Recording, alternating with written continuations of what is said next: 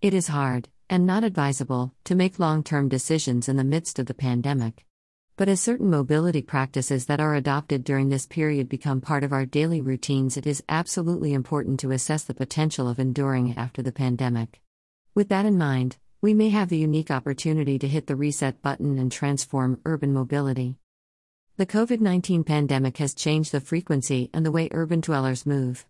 By measuring the urban transportation wallet of several city center and suburban regions using data captured over the past 18 months, we see reduced travel but also changed consumer preferences for transportation modalities.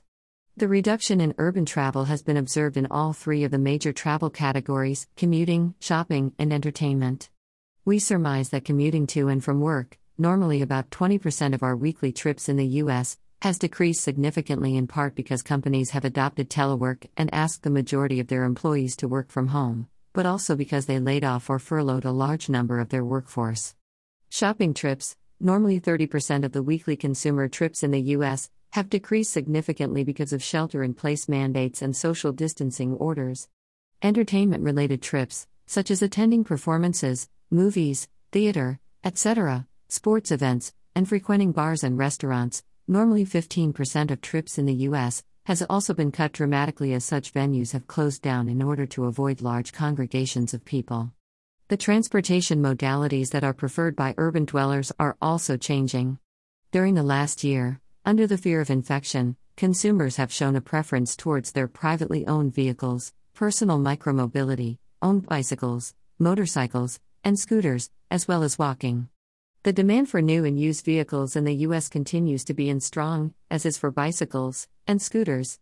At the same time, demand for passenger mobility services, such as ride hailing, and public transportation remains low. These changes, combined with moves from large cities to suburbs and smaller cities, will have broader urban mobility implications. These mobility behaviors can endure for a long time under three conditions.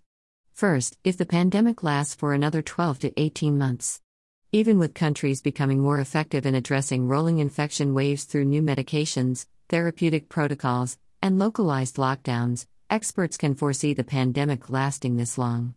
We also expect that after effective vaccines become available, the public will remain concerned about their health for an additional period of 12 to 18 months. Second, if the global economic fallout caused by the pandemic lasts for several years. Already, the recovery that had been observed in the US and EU during the summer has stalled and is now projected to remain anemic even with the measures that governments have taken on both sides of the Atlantic.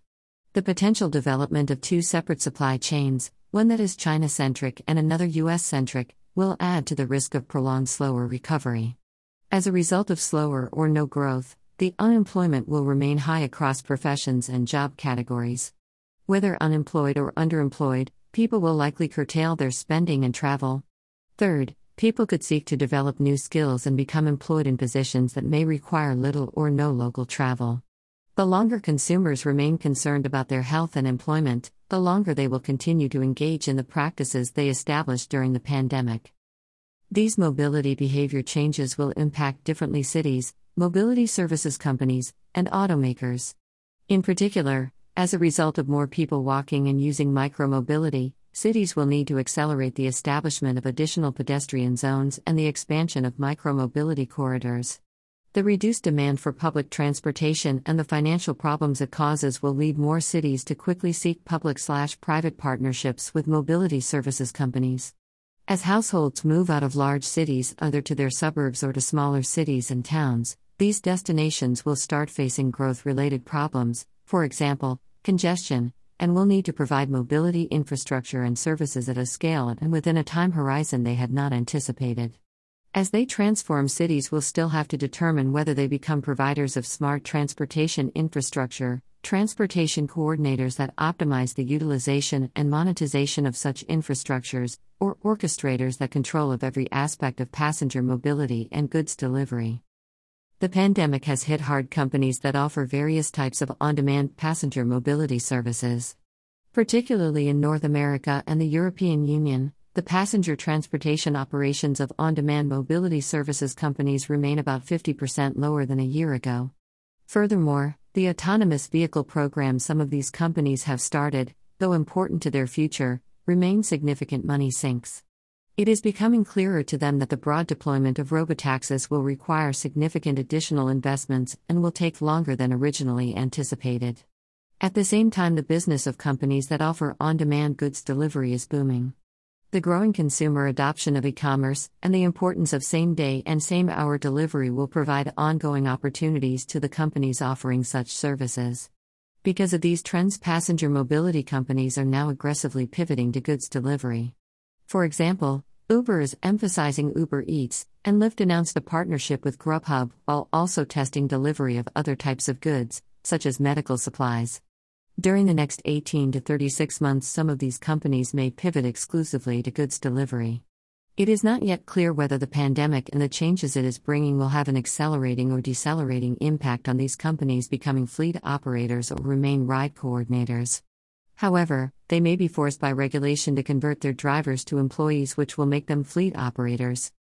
Despite the economic uncertainty created by the pandemic, in order to avoid the risk of infection by using shared mobility, more consumers, particularly in the US, are buying or leasing vehicles, helping automakers to start a slow recovery. But automakers are facing a period of heavy investments while the role of privately owned vehicles in city centers remains uncertain.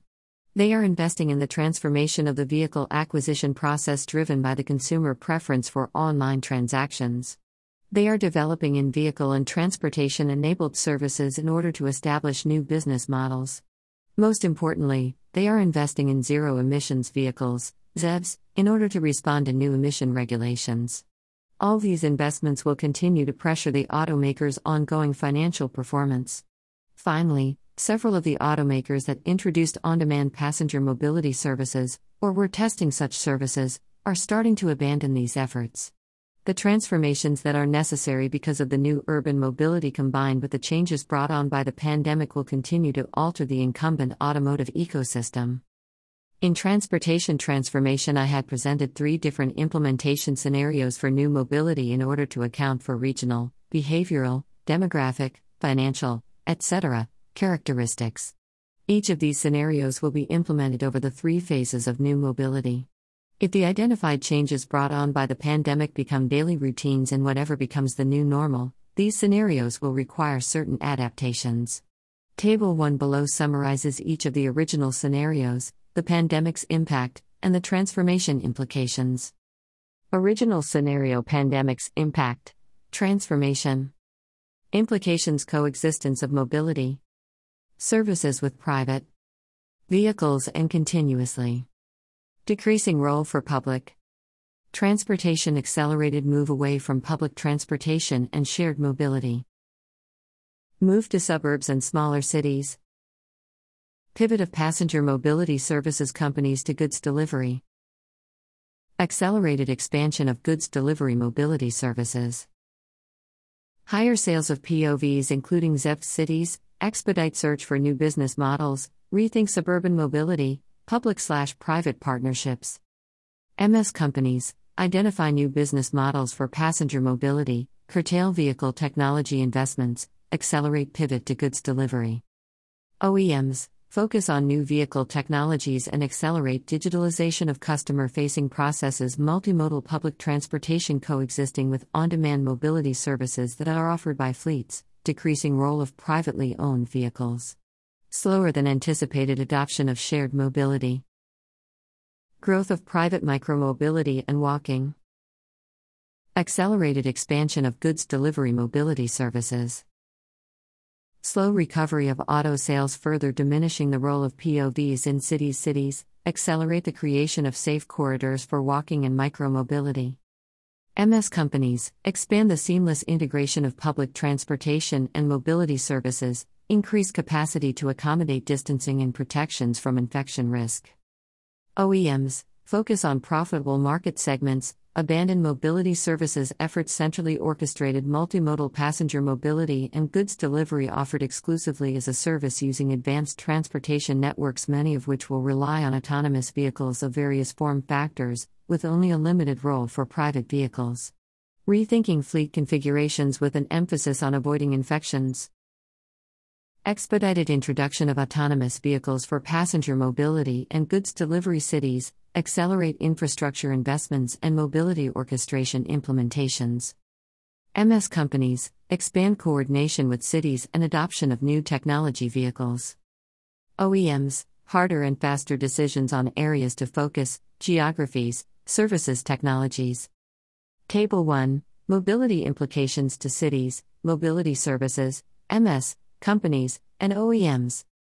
Because of the pandemic, we are introducing new practices to our lives and expanding the use of previously adopted ones. These practices are having a major impact on urban mobility. The adoption of telework and telecommuting by more companies and more employees from a larger set of industries will keep low the number of commuting related trips. The adoption of e commerce by more population segments globally and for a larger set of categories will continue increasing the goods delivery trips. As consumers are becoming used to at home entertainment because of the increasingly richer experiences provided by video streaming services, which eventually will incorporate virtual and augmented reality, will keep low the trips related to entertainment and social activities. Even after the identification of effective vaccines, inoculating the world's population and providing ongoing protection and immunity will take considerable time. The three major constituencies involved in new mobility must utilize this period as a unique opportunity to undertake the transformations that will ensure their position in urban mobility.